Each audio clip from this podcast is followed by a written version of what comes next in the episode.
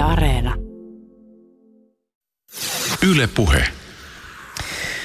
Välillä kuulee puhuttavan, että jokin hetki tai tilanne jossain pelissä, urheilussa, edustaa kyseisen lajin kauneutta. Mä tiedän, että kun tällaisella väitteen esittää, niin siihen ei välttämättä liity sen suurempaa analyysiä. Se tehdään ehkä jossain valtavassa tunteen huumassa. Mutta koitetaan silti purkaa pikkasen tällaista hetkeä osiin joidenkin pienten siivujen kautta. Risto Duvva ja Jussi Putkonen, voisitteko te koettaa vilauttaa mulle hieman sitä, mitä tämä kauneus jääkiekon kohdalla voisi esimerkiksi olla? Siis minkälaisissa hetkissä lätkä ilmaisee kauneuttaan?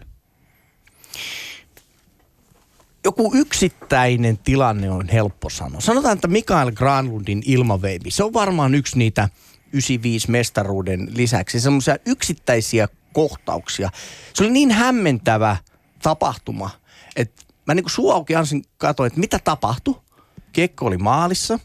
Se oli tehnyt jotain sellaista, mitä mä en ollut nähnyt tapahtuvan missä muussa kuin jossain treeneissä. Ja, ja muista oli mer, mer, Mertsi huutaa, että et, et nyt, nyt tässä katsotaan. Ja sitä muistaakseni vielä tarkistettiin videolta, että menikö kaikki sääntöjen mukaan. Ja, ja mä niin kuin vasta jälkikäteen niin kuin tajusin semmoisen historiallisuuden ja sen kauneuden, mitä siinä oli. Ei pelkästään se taito, mitä se teki, vaan että siinä niin kuin muurit murtu. Siinä kaatui jotain aitoja. Ja mun mielestä siinä oli myöskin osittain semmoisen tietynlaisen suomalaisen jääkiekon, uuden, uusien pelaajien, uuden sukupolven, semmoisen iloisen, raikkaan tuulahduksen. Se oli se kulminaatiopiste. Ja se on, se on niin kuin ehkä semmoisena yksittäisenä niin kuin tekona, niin mu, mu, ennen kaikkea se kauneus oli siinä se hieno. Risto. Niin, kyllähän se, tämä minkä Jussi, Jussi sanoi, että tämähän, tämähän tämä on jo tämmöinen legenda, koska se on hyvin poikkeava. Se, se, tämmöisiä tilanteitahan ei löydä. Siihen liittyy se, että mihin se tarina päättyi. Tietenkin sinänsä tekona se oli yltiöpäisen rohkea ja siis älytön, päätön yritys, joka onnistui. Mutta sitten se kauneushan mun mielestä tässä teossa tulee just siitä ää, asetelmasta, että missä hän esitti sen, että pelataan niin kuin MM-kisojen välieriä ja, ja, ja siellä tulee mieleen, että kun sä oot maalin takana, sä yrität jotain tuommoista, että se, se, se asetelma sinänsä, tietenkin sitten tekona esteettisesti, mutta niitähän nyt urheilussa tehdään kaiken näköisiä immelmanneja, että se ei sinänsä. mutta siis kyllähän tuo kauneus, siis perinteisesti se on niin kuin kauneus on kyllä katsojan silmässä, että kuka mitäkin näkee ja arvostaa ja vanha sanonta, kuka härillä ajaa, niin se häristä puhuu, että, että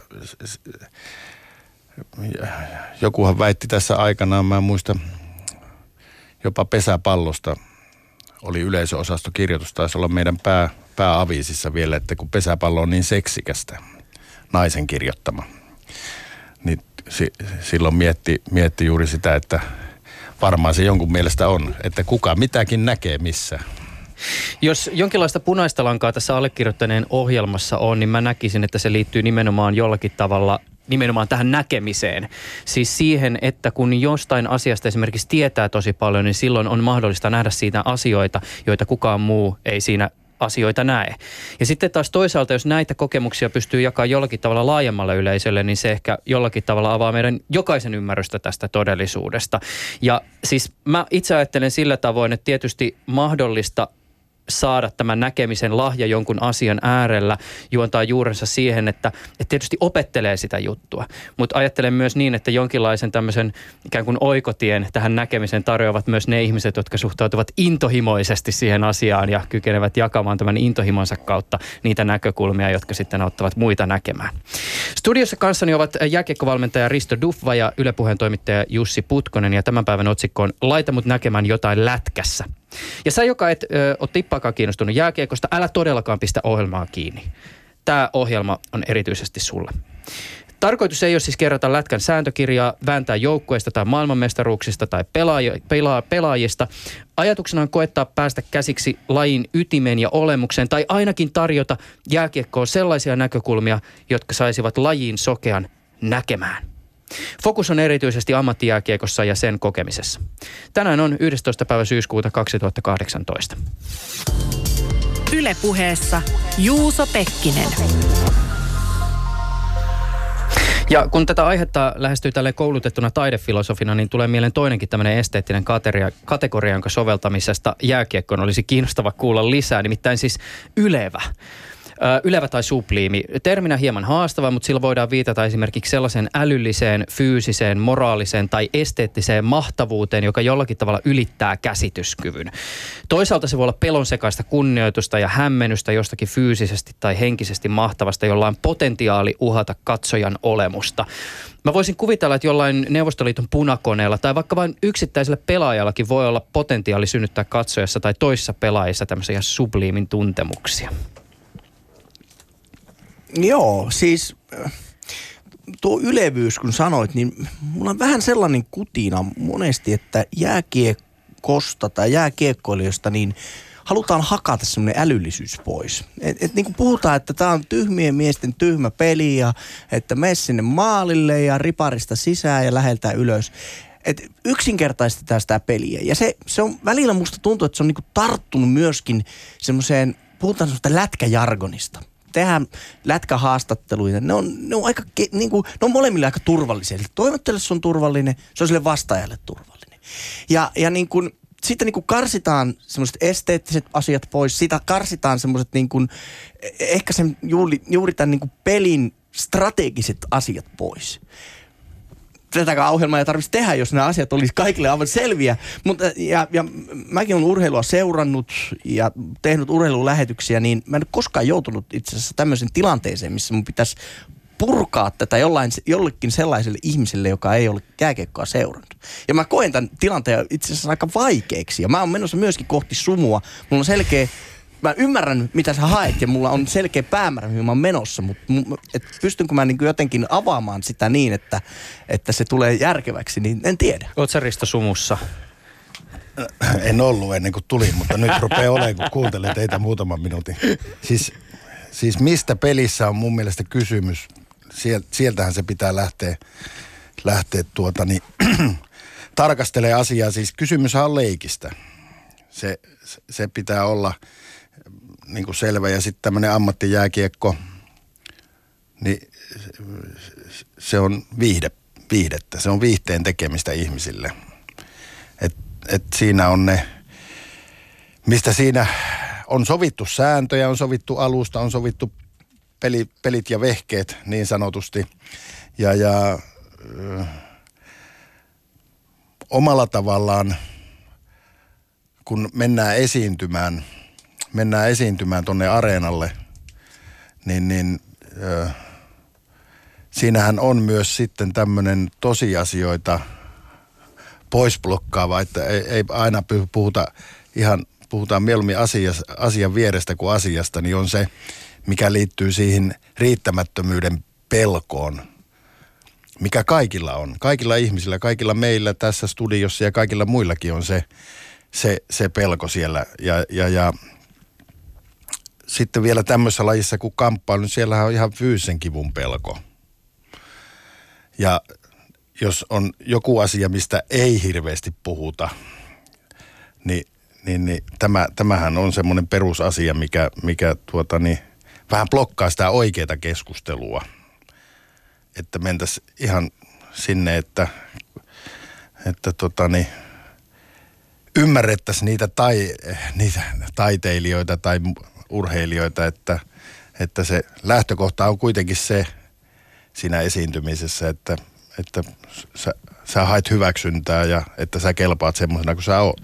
Tämä on kiinnostavaa, että sä puhut nyt tästä esiintymisestä, viihteestä, toisaalta tästä jonkinnäköisestä epäonnistumisen pelosta, joka tietysti no, monelle on tuttua ja ymmär, ihmiset ymmärtää sen, että se jollakin tavalla sitä tekemistä ohjaa. Mutta että jos me lähdetään ikään kuin paneutumaan jollakin tavalla niin kuin nimenomaan jääkiekon ytimeen, niin sitten se kysymys ikään kuin tämän määrittelyn kohdalla on ensimmäiseksi se, että jos me halutaan ymmärtää se, mistä jääkiekossa on kyse, niin... Ää, ensimmäisenä tietysti tulee mieleen, että aletaanko me etsiä jääkiekon olemusta niistä sen ulkoisista piirteistä.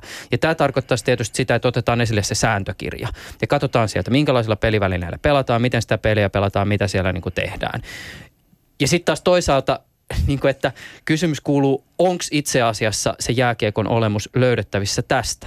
Jos sä puhut viihteestä ja jos sä puhut esiintymisestä, nämä on sellaisia asioita, jotka nyt ei suoraan esimerkiksi että ihan sieltä sääntökirjasta löydy. Ei, mutta jos puhutaan ammattilaisurheilusta, niin kuin ammattilaisjääkiekosta, niin se on ihan olennainen asia siihen, että se, se, se mitä siellä tapahtuu ja mitä siellä ei tapahdu, niin se pitää peilata sen kautta, että mistä, mistä siinä on kysymys. Kysymys on niin kuin viihteen tuot, se on tarinankerronnan muoto. Sitten kun mennään harraste, otetaan esimerkki, että mennään harrasteurheiluun, niin jos sä käyt pelaamassa jääkiekkoa tai jalkapalloa tuolla harrastelussa, sittenhän kysymys niin kuin sun oman fyysisen kunnon hoitamisesta. Mutta sitten kun mennään ammattiurheiluun, niin siellä on kysymys niin kuin ihmisille tarinan tuottamisesta.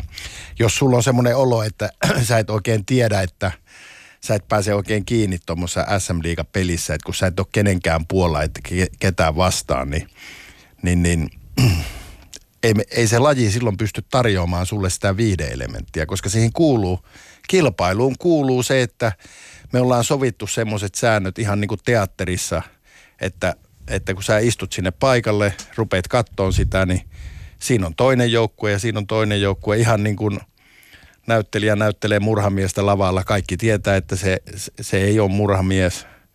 Mutta me ollaan, so, se sopimus on tehty siinä, kun sä ostat sen lipun ja tuut, raahaudut paikalle.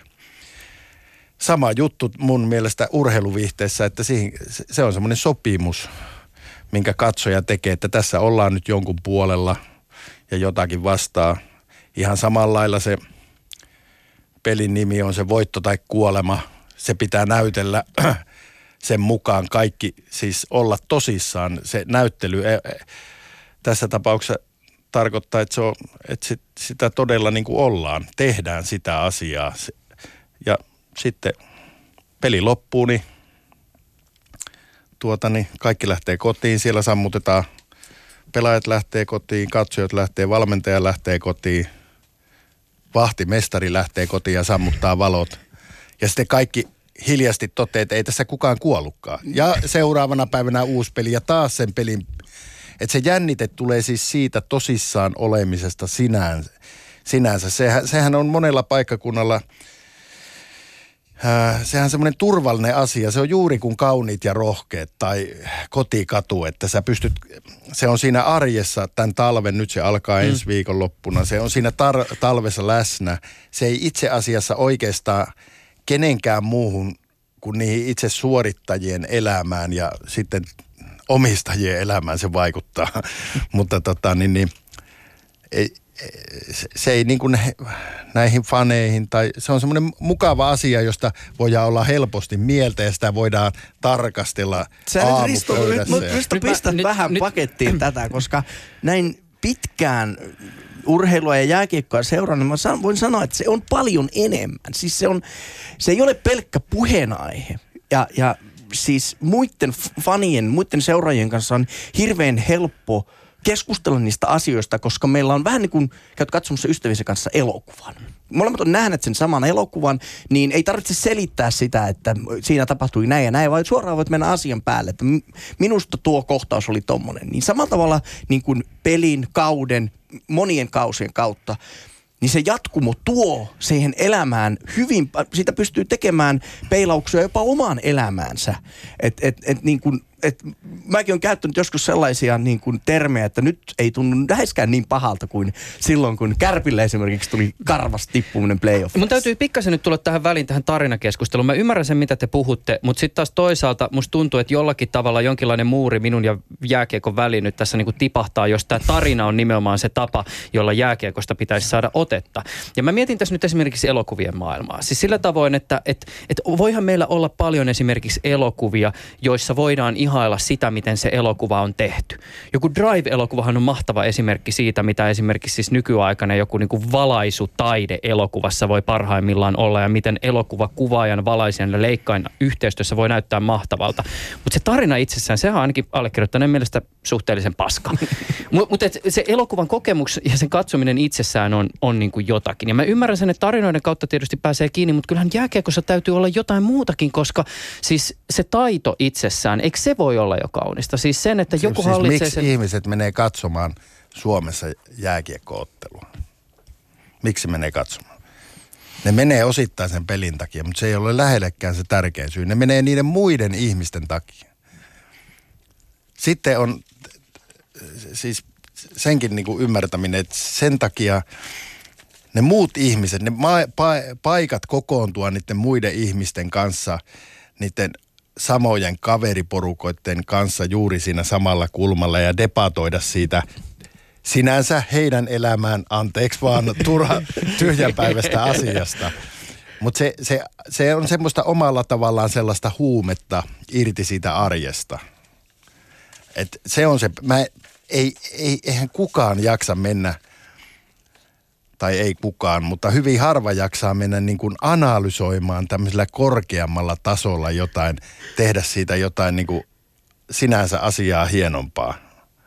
En, en, en mä, ja se, että sitten taas jos vanittaa, niin sekin on, se on semmoinen, se on se niin kuin omalla tavallaan pakopaikka ja semmoinen, mä, mä ymmärrän sen ja se, mitä, mitä Jussi puhuu tuossa, että se on, se on tärkeä sinänsä, mutta eihän sillä nyt todellisuudessa mitään arvo, se, se, semmoista välttämätöntä, jos me luetellaan meidän viisi tärkeitä, mitä me tarvitaan, lämpöä, ruokaa ja rakkautta, niin, niin eihän se nyt si, sinne, si, si, sinne Meillä mene. on erilaisia pyramidimalleja siitä, mitä ihminen tarvitsee ja ehkä se sosiaalinen lima on yksi niistä, mutta ei Juuso, ajattele vaikka niin, että jos sulla on vaikeuksia nähdä sitä jääkiekkon kaunetta, niin ajattele, että siellä on kymmenen Miten niin minulla on vaikeutta nähdä sitä? ja kaksi maalivahtia ja vaikka muodostelmaluistelu. Kaikki on varmaan sitä mieltä, että sitä on, se on kaunista katseltavaa, kun siellä harmonisesti menee erilaisia kuvioita tehdään ja sitten sehän on arviointilaji. Mm. Ja ajattelet, että siellä kuitenkin on kymmenen liikkuvaa pelaajaa koko ajan kentällä, jotka liikkuu tietyllä tavalla ehkä aluksi katsoen sattumanvaraisesti suuntaan jos toiseen. Ja sitten kun sä alat ytkeä huomaa niistä kuvioita, että eh, aha, tässähän toteutetaan jonkunlaista pelistrategiaa tai tuolla on puolustajat, tuolla on hyökkäjät, ylivoimakuvio hyvin tarkkaan, että siniviivalle pelataan kiekkoa ja näin poispäin. Sä alat nähdä niin kuin siinä kaauksessa järjestäytyneisyyttä, eli harmoniaa. Ja kun sä näet sen harmonian, ja se on, tämä on mun mielestä se hienoin juttu, että kun, kun niin hyökkäävä joukkue kuin puolustava joukkue. Niillä on tietyt roolit silloin, mitä tapahtuu. Ja se on yhteistyötä, vaikka niin kuin näennäisesti tuntuu siltä, että se toinen pyrkii rikkomaan sitä toista. Mutta todellisuudessa nehän pelaa sitä samaa peliä. Ne tekee sitä peliä yhdessä.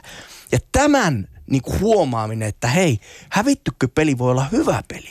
Hävittykin peli voi olla niin kuin erittäin voimakas. Ja itse asiassa on monesti voimakkaampi kokemus kuin voitettu peli. Tästä olisi helppo jatkaa, mutta mä tässä vaiheessa hieman ehkä esittelen sitä, että ketä kaikkea studiossa on. Olma meni jo 20 minuuttia, eikä ole vielä selvennetty. Nimittäin voi olla tietysti, että semmoinen ihminen, joka jääkiekkoa seuraa esimerkiksi Risto Duffan uraa tunne. Mä aloitan itse asiassa tämän pienellä tarinalla. On vuosi 1989 alle kouluikäinen pahasti ärrävikainen poika katsoo televisiosta jääkiekkoa ja yksi nimi jää mieleen. Kuukinen.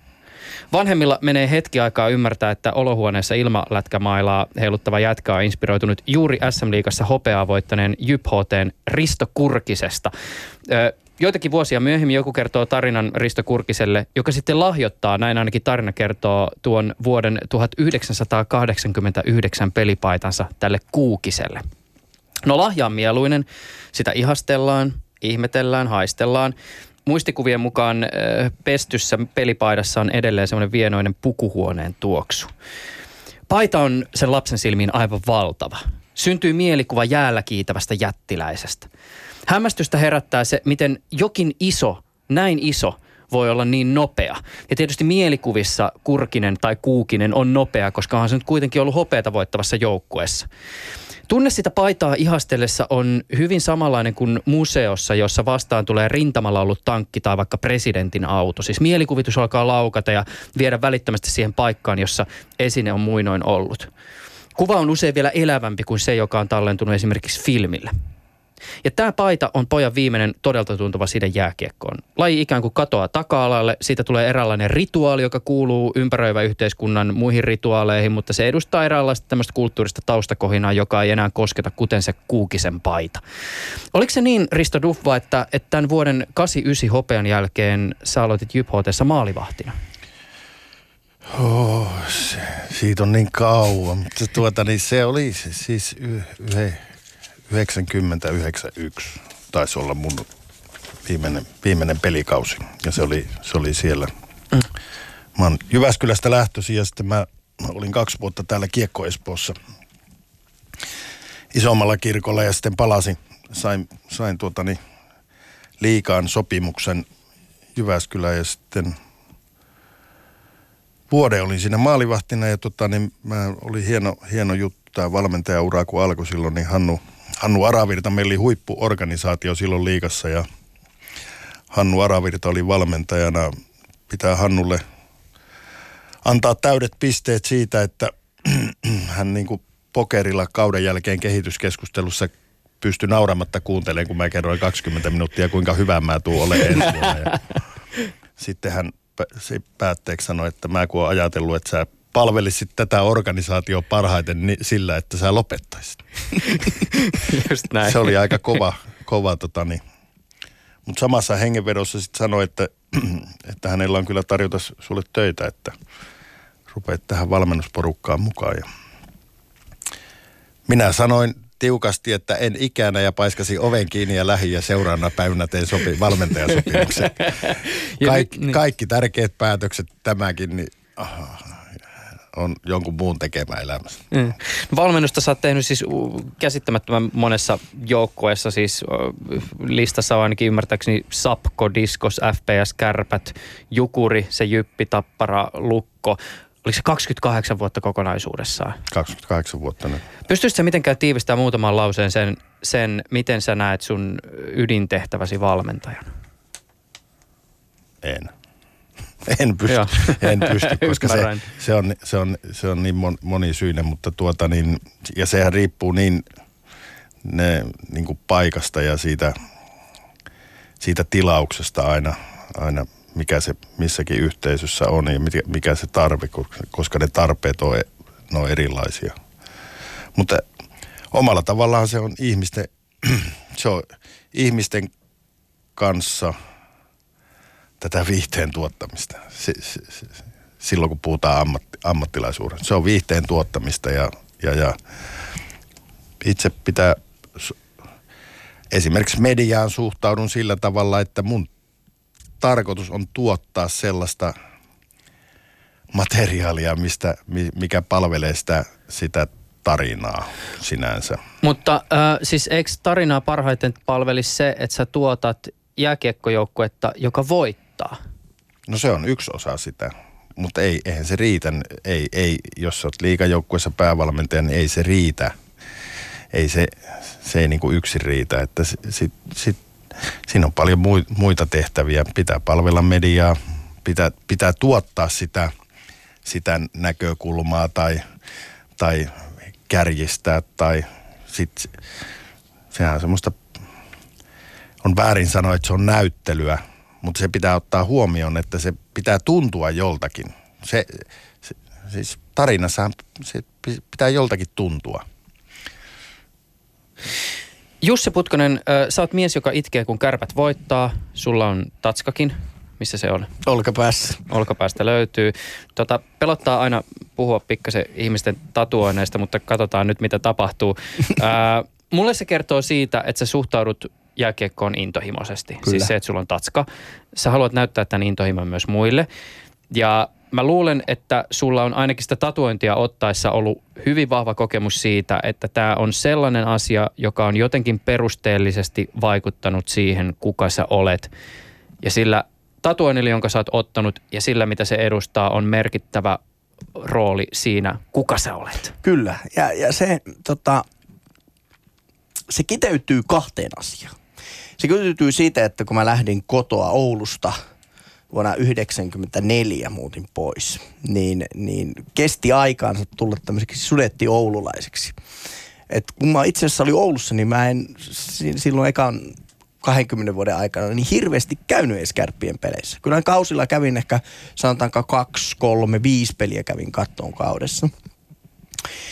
Ja toinen oli sitten, äh, kun mä tajusin, että kärpät pelaa Divarissa ja täällä Etelä-Suomessa on paljon oululaisia. Ja se Divari korpivaellus, kärpät meni konkurssiin, tippu kakkosdivisioonaan ja Ristokin siellä oli silloin valmentajana, kyllä muistan kärppien ajoilta. Ja tota, se oli, se oli jotenkin niin, niin kova koulu. Tietenkin ne viimeiset vuodet, tutokatastrofi ja kalpa, palko, kalpa piti kärpät divarissa. Ja tota, sitten kun se nousu tuli, niin, niin se, se oli sanoin kuvaamattoman suuri se tunne. Kymmenen vuoden korpivaellus päättyi.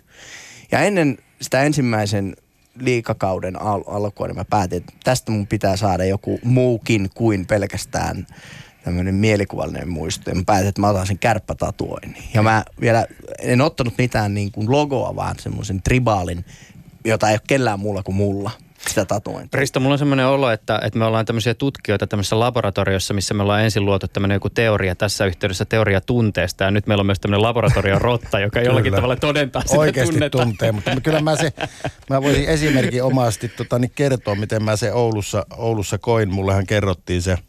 Mä olin väärä mies siihen aikaan, siitä on 20 vuotta. Juha Junno juuri, juuri tuli tuota, niin, aloittelen tätä kärppädynastian rakentamista samaan aikaan ja mä olin Juha Junno, Junnon tuota, niin, valinta sinne ja tuota, mä olin li- väärään aikaan sille, mä olin vähän liian nuori. Mä olin vähän liian nuori ja liian, liian ehdoton ja tota, niin, mutta kyllä oli, oli se jär, järkyttävä siis se, niin kun, se ihmisten suhtautuminen niin intohimoisesti siihen, siihen asiaan. Mulla on esimerkki tämmöinen, että kerran pakkasiltana Joensuusta jatkoaika tappion jälkeen tultiin siihen Raksila hallin pihaan ja tuota niin, siitä on jo niin kauan, että mullakin oli semmoinen auto, missä oli siis avaimella mentiin sisälle ja pakkas yö ja valoja ei ollut, ei ollut halliremontteja eikä sitä myötä isoja valoja siinä Pohjois-Suomen illassa. Ihmetteli, että kun ei lukot aukea ja puhalteli ja varmaan kielelläkin työnsi sinne lukkoon, että se sitten se loppujen lopuksi aukesi ja ajoin, ajoin kotiin ja siihen keskustaan ja meillä oli siinä semmoinen parkki, parkkihalli ja aamulla sitten lähdin pois. Ää, aamulla lähdin töihin ja menin siihen autolle ja katsoin, että no mikäs tässä on, kun, kun mikään lukko ei auennut. Ei edes perä, peräkonti lukko. Niin se, siis ihmisulosteella, eli paskalla oli valeltu ne lukot. Kyllä mä silloin ajattelin, että onkohan tämä niinku, mietin itteeni siinä yöllä puhaltelemassa sinne lukkoon. Sitten mä ajattelin, että pitääkö mun niinku tämä kestää ihan oikeasti. Että onko tämä työ nyt, onko tämä nyt, ja missä työssä tämmöistä joutuu kestämään. Mm. Mutta sitten sit mä, sit mä vaan, siis moni olisi varmaan kääntynyt. Ei se, kyllä mäkin siinä käännyin ja mä, mä menin vähän puoltaan kotiin vielä. Ainakin pesee hampaat uudestaan, mutta tuota niin, niin jos tämmöinen on se suhtautuminen näillä rotilla, niin ei se niin helppoa aina se, se tuota niin. Mutta tästä, tästä on kysymys. Kyllä mä niin ton allekirjoitan ihan täysin. Mutta meillähän se on se ongelma, jos mä oon valmentanut Suomessa kymmenessä eri seurassa. Mm.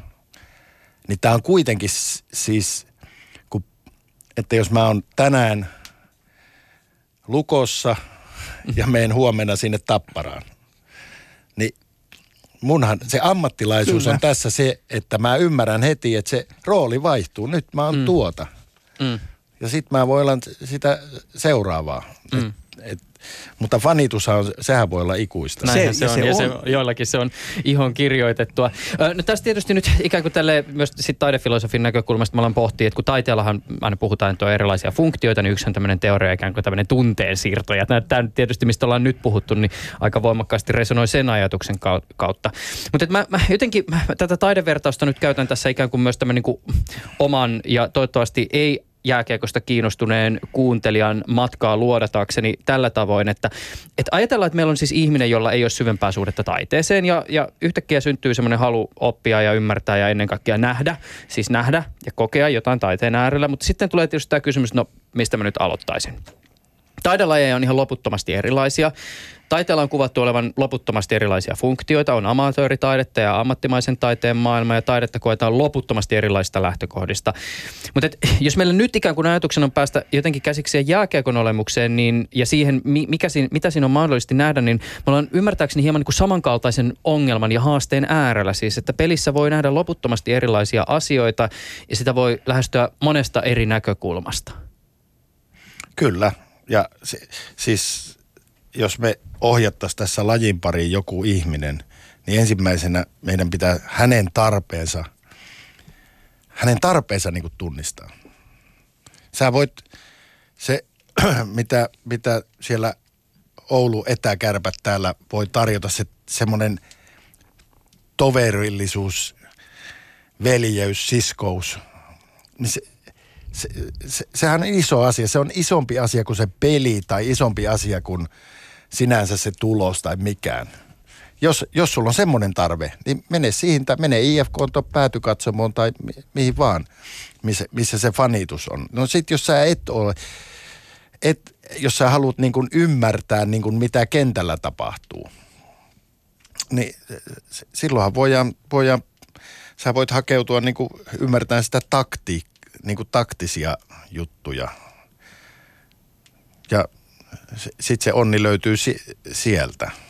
Mä tässä jotenkin pohdiskelen esimerkiksi mielessäni semmoista ihmistä, joka ei kykene ö, jollakin tavalla kiinnittymään esimerkiksi tähän kotiseututunteeseen, siis siihen, että meidän joukkue, tämän paikkakunnan joukkue, tai semmoisen ihmisen, joka ei välttämättä tunnista esimerkiksi tämmöistä niin kuin kansallista hurmiota. Ja tämä osin mun mielestä kiinnittyy myös tämmöiseen niin kuin laajempaan ilmiöön siis siitä, että, että monissa vaikka jossain nuorisotutkimuksissa puhutaan tästä, että nuoret ei lähde äänestää osin siitä syystä, että ei koeta, että kyetään kiinnittymään esimerkiksi niihin puolueisiin, joita on tarjolla. Mä pohdiskelin, että varmasti löytyy myös semmoisia ihmisiä, jotka esimerkiksi jääkiekon kohdalla kokee, että on vaikeaa kiinnittyä siihen tarinaan, koska ei kykene kiinnittymään mihinkään joukkueeseen tai siihen kansalliseen hurmokseen. Niin, mutta mene, mene sinne katsomoon. Mene, mene, mene, jos mä suosittelen sulle, että mene sinne fanipäätyyn, siihen keskelle. Ota se kaulaliina, vaikka se ei tunnu omalta. Niin varmaan lähdet niin kuin tä, täydellä tunte. Jos se, jos se tarina vielä sattuu olemaan siinä pelissä semmoinen oikeanlainen, senhän se aina vaatii. Ni, niin, niin sä lähdet niin kuin jonkun kokee, se ei ole välinpitämätön kokemus. Ja mun mielestä niin kuin Juuso, mä niin kuin ymmärrän ton tilanteen. Mä oon käynyt katsomaan semmoisia ihan ihmeellisiä lajeja ulkomaille, mä en ole ymmärtänyt hölkäsen pöläystä. Ja mu, se, mikä mua on auttanut niissä eteenpäin, on kiinnittynyt johonkin yksittäiseen juttuun. Ja ne on mun mielestä yleensä sellaisten ihmisten, jotka ekoa kertaa tai ekoja kertoja näkee jotain lajeja. Niin ne huomaa sellaisia outoja asioita, mitä semmoinen koulintunut katsoja ei huomaa. Me tehtiin juttua kerran Tomi Putansuun, eli Lordin kanssa. Hän on, en, hän ei mitään kiinnostusta jääkiekkoa, urheilua päätään ylipäätään kohta, mutta niin vaan vietiin se jääkiekko, koko jääkiekkomatsi. Me nauhoitettiin ja siinä juteltiin mukavia. Siitä tuli ihan mielettömän hyvä niin kuin juttu. Ja hän kiinnitti huomiota siihen, että yhdellä pelaajalla oli kultainen kypärä päässä. Ja hän niinku, että miksi tuolla on tuo R2D2 päässä, että no, to, muilla on niinku tavallinen kypärä. Ja se katsoi sitä, C-3PO. kul, niin, että se katsoi sitä kultaista kypärää siellä. Kommentoi niitä makkaroita, kommentoi niitä ihmisiä, mutta se kultainen kypärä pelaaja ihmetytti sitä. Ja se ei tiennyt mikä se on. Mä sanoin, että no, se on, se on oliko se nyt eniten maaleja tehnyt vai pistepörssin joukkueen piste, paras pistemies.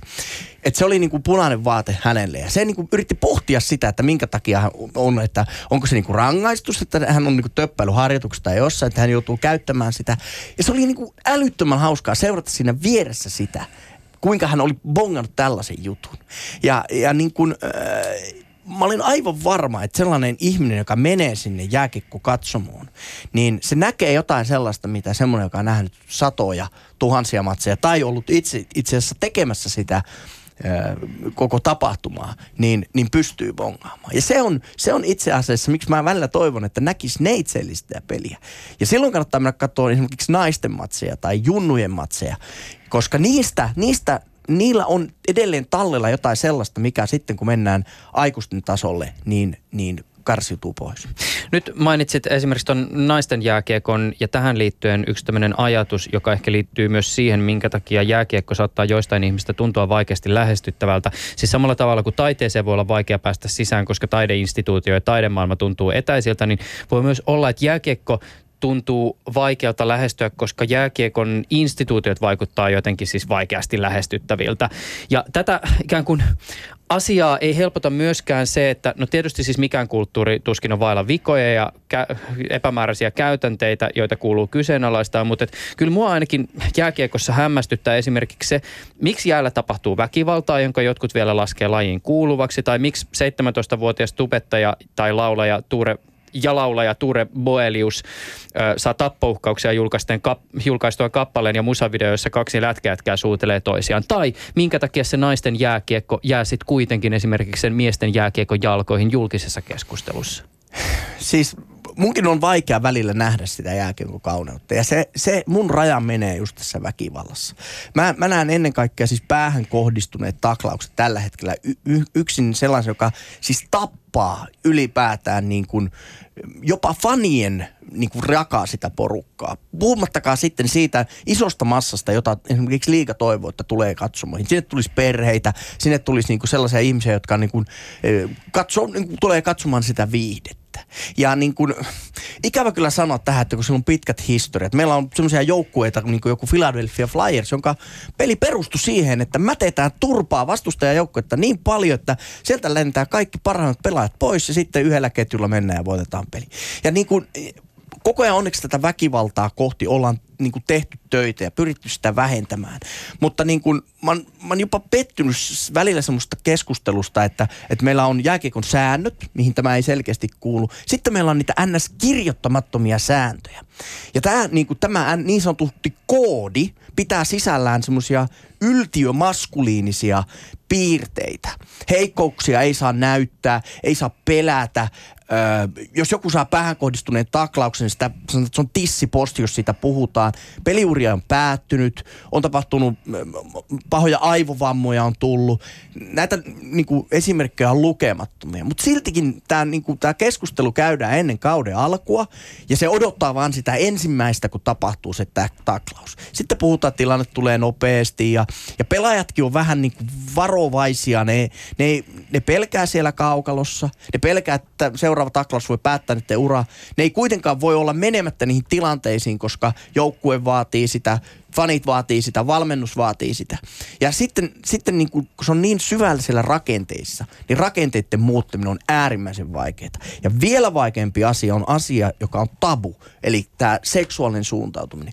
Ja sitä keskustelua ei Suomessa käydä. Naisten puolella sitä pystytään jonkun verran käymään, mutta miesten jääkiekon puolella sitä keskustelua ei käydä yhtään. Haluatko Risto kommentoida tähän? No, e, nyt tuli niin laajat ja isot asiat, että mistä, mistä lähdetään purkaa. No, kyllähän, jos, jos mennään tuohon väkivaltaan, siis jääkiekko on, on fyysinen peli ja siinä on vauhtia, on se fy, fyysisyys, jotka pitää olla läsnä. Sen takia se on, se on suosittu. Ja siis sehän on, se vaatii rohkeutta. Ja sen hyväksyy kaikki, ketkä sitä lähtee tekemään. Ja se kuuluu myös siihen omalla tavallaan sit, siihen hiljaiseen sopimukseen, minkä kaikki kuluttajat tekee jääkiekon viihteen tuottajien kanssa. Mutta sittenhän on tämmöiset yltiöpäiset ylilyönnit. Ja siihen ei pysty vaikuttaa juuri niin kuin sanoit, että se, sillä ei ole sääntökirjan kanssa mitään tekemistä. Vaan se on se yleinen, yleinen tuomio. Ja kyllähän mu, minuakin ha, harmittaa se, että – että siihen, jos oikeasti ollaan sitä mieltä, niin sanktioimalla asiat, niin se on maailman helpoin asia niin kuin estää. NHL saatiin vaihtopenkin tyhjättävät tappelut kuriin. Silloin Kyllä. sanottiin, että tulee niin järkyttävät sakot. Sitä ei tapahdu oikeastaan enää koskaan. Ei, niin ja siis äh, SM-liigassakin, jos mennään niin kuin no, ettei tapella, niin sehän on maailman helpoin homma. Tehän semmoinen, no se, että onko siinä nyt ihan mitään järkeä, niin sehän on sitten niin kuin meidän valinta. Meidän, jotka sitä tehdään ja sen ympärillä pyöritään ja sitä kulutetaan, niin sehän on meidän valinta. Jos suuri osa äänestää, että 80 prosenttia, että en halua sitä, niin sitä ei ole. Se, siis eihän se ole mihinkään kiveen, kiveen kirjoitettu, vaan sehän, sehän on sovittava asia. Ja, ja, ja sitten kun näitä vauhteja on, kovia vauhteja on, niin sekin on aika hyvin eroteltavissa näistä ylikovista taklauksista, niin, niin löydettävissä ne tahalliset ja taha, tahattoman, noin suurin piirtein. Tietenkin rajankäyntiä nykyään, kun sitä pilkotaan. Ja, mutta jos mennään ihan, ihan että ha, halutaan ne pois, niin arvottamalla asiat, niin ne vähenee pommin varmasti. Sanktioimalla semmoiseksi, jos me halutaan, mink, mitä me, niin kuin, minkälaista viivaa piirtoa me halutaan niin kuin jättää. Että sehän on täysin siitä kiinni. Mutta tässä tullaan just tähän kysymykseen, että haluatko ulkopuolinen sitten esimerkiksi seurata semmoista viihdettä, johon integraalisesti joidenkin sen viihteen tekijöiden ja seuraajien näkökulmasta kuuluu siis toisten vahingoittaminen. Niin, no se on sitten mm. jokaisen valinta, että ei se, ei se niinku, mutta siinä on pikkasen semmoista aika ke, ke, niinku kevy, että se on helppo tuomita, jos me katsotaan sitten oikeasti, että mi, mi, mitä väkivaltaviihdettä tänä päivänä tarjotaan mm. esimerkiksi nu- nuorisolle. Yksikään viihteen sektori on tuskin synnitön, niin, jos me lähdetään. Niin, siitä, niin, siitä tässä ei ole niin, kyse, mutta niin. Et ikään kuin sanallistan jollakin tavalla myös tätä ongelmatiikkaa, joka tietysti koskee sit semmoista ihmistä, joka ei tunne jääkiekkoa. No, mutta siihen kuuluu, tämä on niinku, jos et tykkää nyrkkeilystä, että ihminen lyö toista, niin älä mene kat- ei, ei, ei sun tarvi kuluttaa. Ja sekin on ihan yhtä an, ansiokasta. Mutta hei, muutama Risto tuohon, mikä mulle on ollut aina niinku vaikea ymmärtää, on tämä tää koodi. Et niinku, se on, se on niinku mulle ollut aina hirveän, ja kun tämä ei koske pelkästään väkivaltaa, tämä koskee myöskin paljon monia muita perinteitä, se koskee paljon muuta semmoisia niin vakiintuneita tapoja, vakiintuneita juttuja, jotka niin kuin selkeästi halutaan pitää niin kuin faneilta pois ja niin kuin tietyllä tavalla myöskin auktoriteeteilta pois. Eli ajatellaan, että meillä on joku semmoinen meidän peli, meillä on joku sellainen koodisto, jonka ei ole olo, mitään, oletetaan, ei ole että kaikki koodistoa. pelaajat sisäistävät. No vaikka käskytys. Käskytyksestä ei ole, paljon. mitään, ei ole mitään koodisto. Jääkiekossa... Äh, Suom, Näin ne kieltävät kaikki. Hei, Suomi SM-liigassa ei ole mitään koodistoa.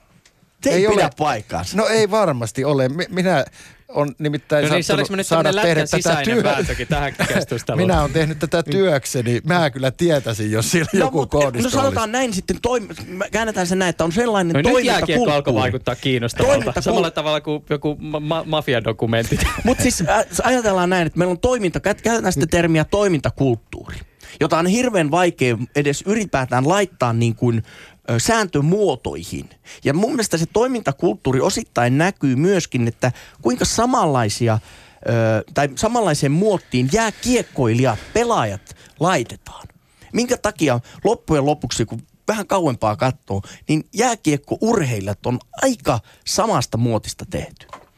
Pitää olla aika, har, aina silloin tällöin löytyy semmoisia hyvinkin, Juha-Matti, A, Juha-Matti Aaltonen on suuri persona ja kyllähän näitä aina pompsahtelee sieltä. Se on täältä. ihan sama kuin seiväshyppäjät tunnistaa siitä, että ne matkustaa seipään kanssa, niin samalla lailla jääkiekkoilijat tunnistaa siitä. Siis on, va, vaikuttaa se äh, tietenkin se ympäristö ja mitä me tehdään ja touhutaan, niin vaikuttaa se myös siihen. Ja ihan samalla lailla siellä jääkiekko jääkiekon sisällä ihmiset hakee hyväksyntää ja ne seuraa valtakulttuuria mieluummin, koska ne pelkää, että jos ne ei seuraa, ne hylätään ja ne on omituisia. Ja sitten jos sä oot tarpeeksi hyvä, niin sit sä voit ruveta niinku vähän omituisemmaksi. Näinhän se menee. Hyvin sanottu, mm. juuri näin. Siit, siitä, siitähän on se kysymys, mutta ei siihen liity, liity, liity mitään. No sitten tota, tuo keskustelu, minkä avasit Pandora lippaan tästä seksuaalivähemmistöstä, niin sekin on siis täältä lajin sisältä katsottuna, niin sehän ihan semmoista höpö höpö keskustelua. Ei se, e, eihän, eihän jääkiekko ja ne nuoret miehet ja me vähän vanhemmatkin miehet, jotka siellä, niin eihän me nyt olla tästä yhteiskunnasta irrallinen yksikkö. Ja mun, mun mielestä meidän suhtautuminen muuttuu samalla lailla kuin tämä yhteiskunnan suhtautuminen on muuttunut tässä vuosien varrella. Mutta sitten taas ulkopuoliset, kun ne nähdään se jääkiekko, että se on se jotain semmoista niin, kuin, niin maskuliininen juttu, että siis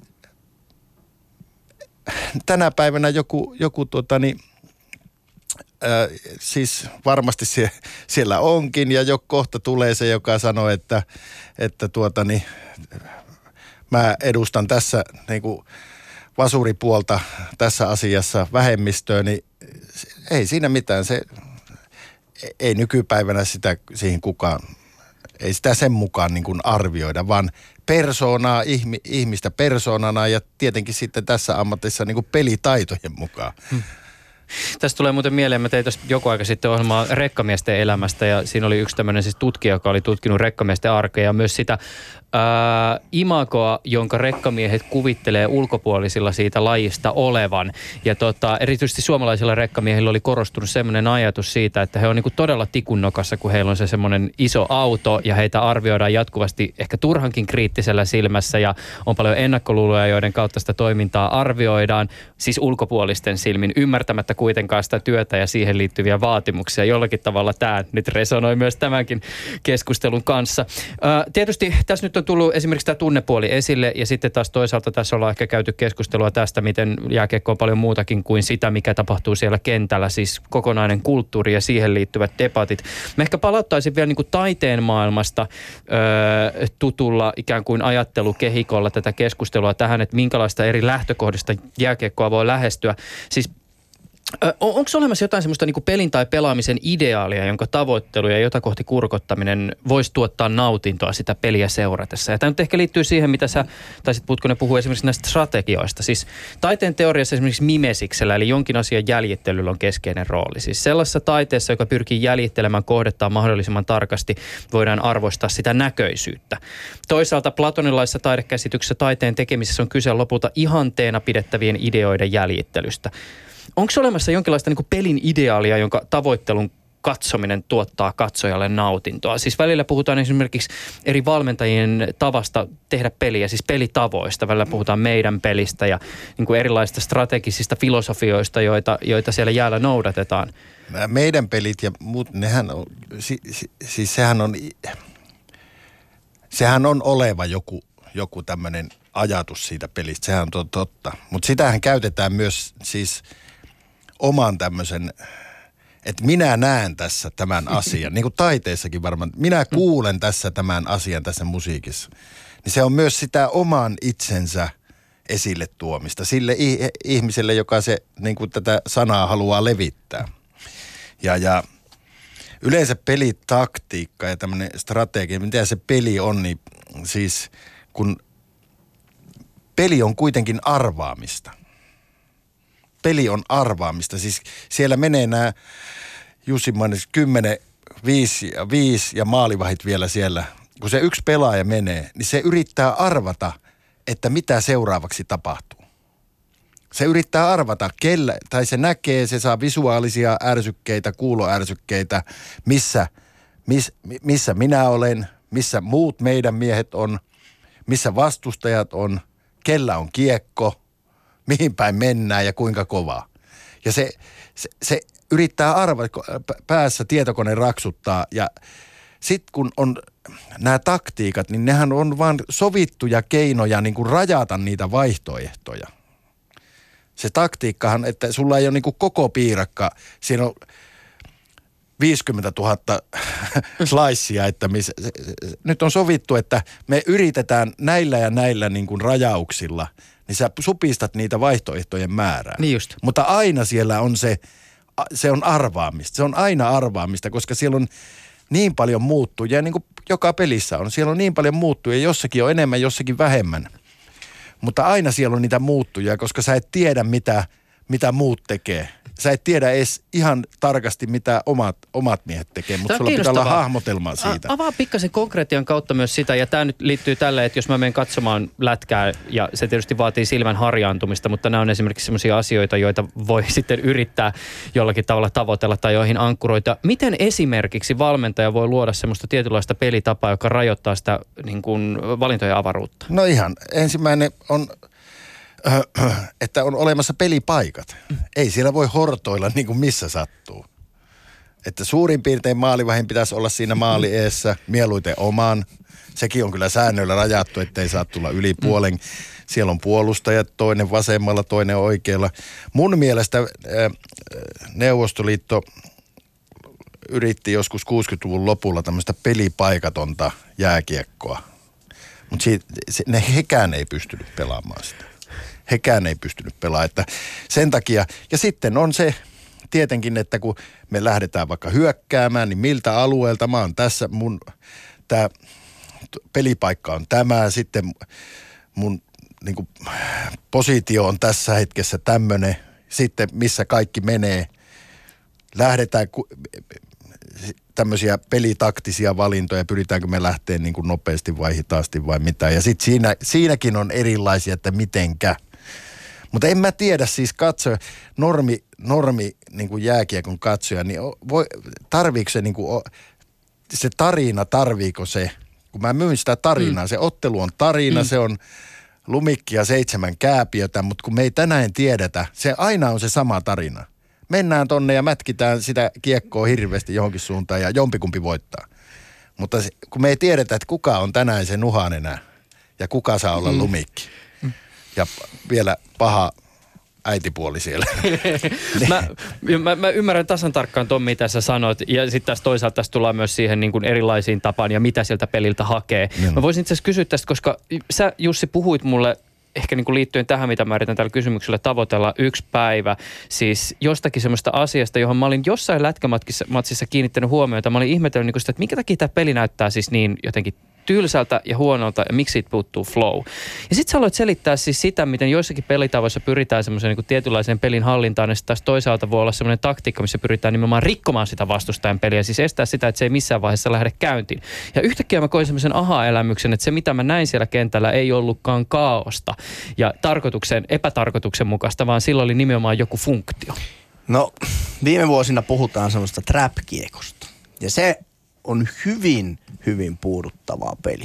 Eli nimensä mukaan yritetään luoda ansa sille hyökkäävälle joukkueelle. Tukitaan keskialue ja ohjataan sitä peliä laitoihin, hidastetaan hyökkäystä ja niin kuin pelataan vähän semmoista anti-jääkiekkoa. Eli pyritään niin kuin viemään tempoa pois, pyritään niin kuin ohjaamaan sellaisille alueille sitä, että kiekkoa ei saataisi maaliin. Ja, ja tämä itse asiassa toimi aika niin kuin menestyksekkäästi. Tuli hyviä tuloksia ja, ja ajateltiin, että tämä trap on sellainen pelisysteemi, millä niin kuin voitetaan pelejä. Mutta onko se hyvä viihde? Niin, ja mun mielestä tässä me palattiin, mä otan tämän mun lempiseuran kärpät. Ja niin kuin yhtäkkiä kärpät, jotka tunnetaan niin kuin, niin kuin hyvin luistelevana joukkueena, työtelijänä joukkueena, taitavana joukkueena. Ja se ei tarkoita sitä, että joka peli voitetaan. Voi olla, että tällä rik- rikkovalla pelityylillä otetaan ne kaikkein taitavimmat yksilöt, niiden pelihuumori pois ja, ja yhtäkkiä huomataan, että ollaan pari maalia tappiolla ja mitä ei tapahdu. Niin, niin yhtäkkiä kärvät alaa pelaamaan trappia. Kaikki oli kuitenkin tottunut näkemään semmoiset liukkaan nopeat kärpät. Ja yhtäkkiä se peli on hidasta. Se on, se on semmoista jaarittelevaa. Se on niin kuin, joo, saadaan näennäisiä hyökkäyksiä, mutta mitään niin kuin ei tapahdu. Se on niin kuin, se on kun katsoi strippari Tapahtuu, esi- tapahtui. Kärpät voitti kaksi Suomen mestaruutta ja sinä olit Jussi ensimmäisenä huutamassa siellä jeejeetä. Hei, jeejeetä. Ja sanoit, että tämä on hienoa, tämä on mahtavaa ja seuraava tatuointi tohon. No mutta hei, Sui, tämä tar- tarkoitti myöskin sitä, että Kai Suikkanen, hänen sopimustaan ei jatkettu. Se, se kuitenkin, hän kantoi vastuun siitä, onko se oikein tai väärin, en tiedä.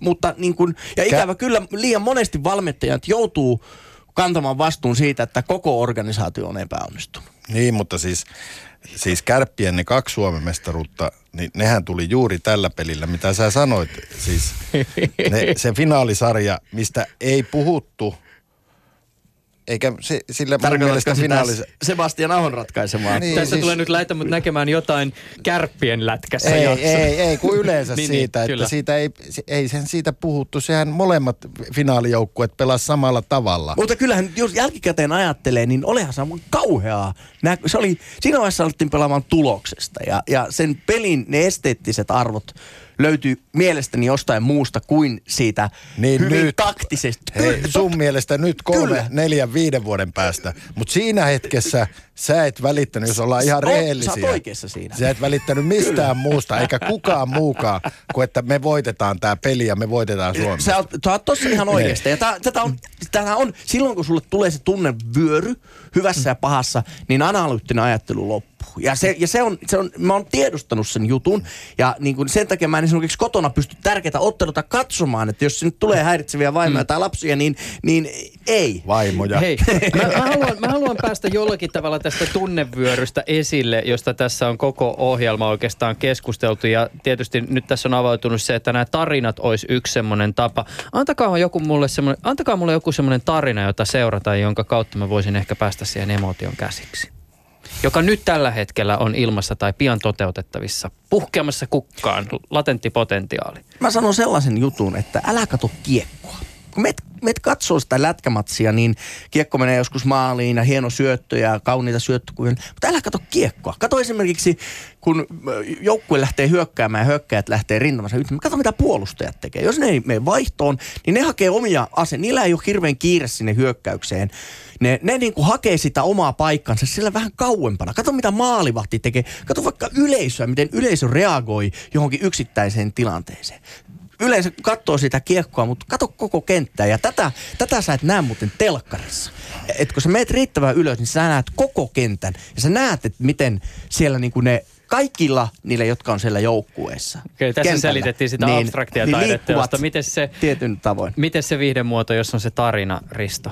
Siis ylivoimainen keino, että ostat se IFK-kaulaliina ja meet tonne, tonne lauantaina tonne fani katsomoon sinne keskelle ja kuuntelet niiden ihmisten juttuja ja katot, elä, kerrankin lähet elämään mukaan siihen ilman rajoitteita, otat sen sokaa itse irti ja oot ihan, en tarkoita sitä, vaan oot ihan selvinpäin ja katot sitä ja mietit sitä ja huudat siinä mukana. Niin si, sä saat siis osa, tää on niinku osallistuvaa taidetta. Että sä oot jonkun puolella, tää on tämmönen, eihän, tässä muuten mitään järkeä ole. Mm. Jos me ollaan niinku niin yläpuolella muiden, niin yläpuolella muiden, että me ei olla kenenkään puolella olevina. Kun me kuitenkin sit, jos sä lähdet, niin sä oot jonkun puolella.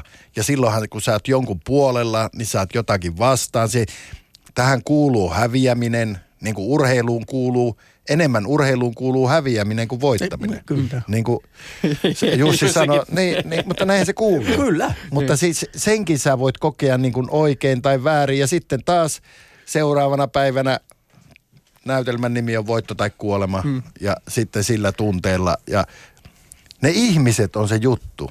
Ne ihmiset, ne, ne, ne jotka tekee sen tapahtuman, katsojat, ö, katsojat, nämä, jotka tuottaa niitä palveluja, sitten ne joukkueet, kaikki. Sehän on niinku hien, hieno tapahtuma. Mm, aivan. Niin, teatterin puolessa tää, puolella tämä tietysti tiivistettäisiin tähän näyttämösopimuksen käsitteeseen, mistä sä aikaisemmin Niin, puhuit. niin. Niin. Sitten sovitaan nyt, että te leikitte tätä ja me uskotaan mukana ja Niin, katsotaan, niin, mitä niin. siellä tapahtuu. Hei, kiitokset ihan älyttömästi Risto Dufva ja Jussi Putkonen tästä keskustelusta. Tämä oli aidosti oikeasti ainakin allekirjoittaneelle avaavaa. Kiitos. Yle Puhe.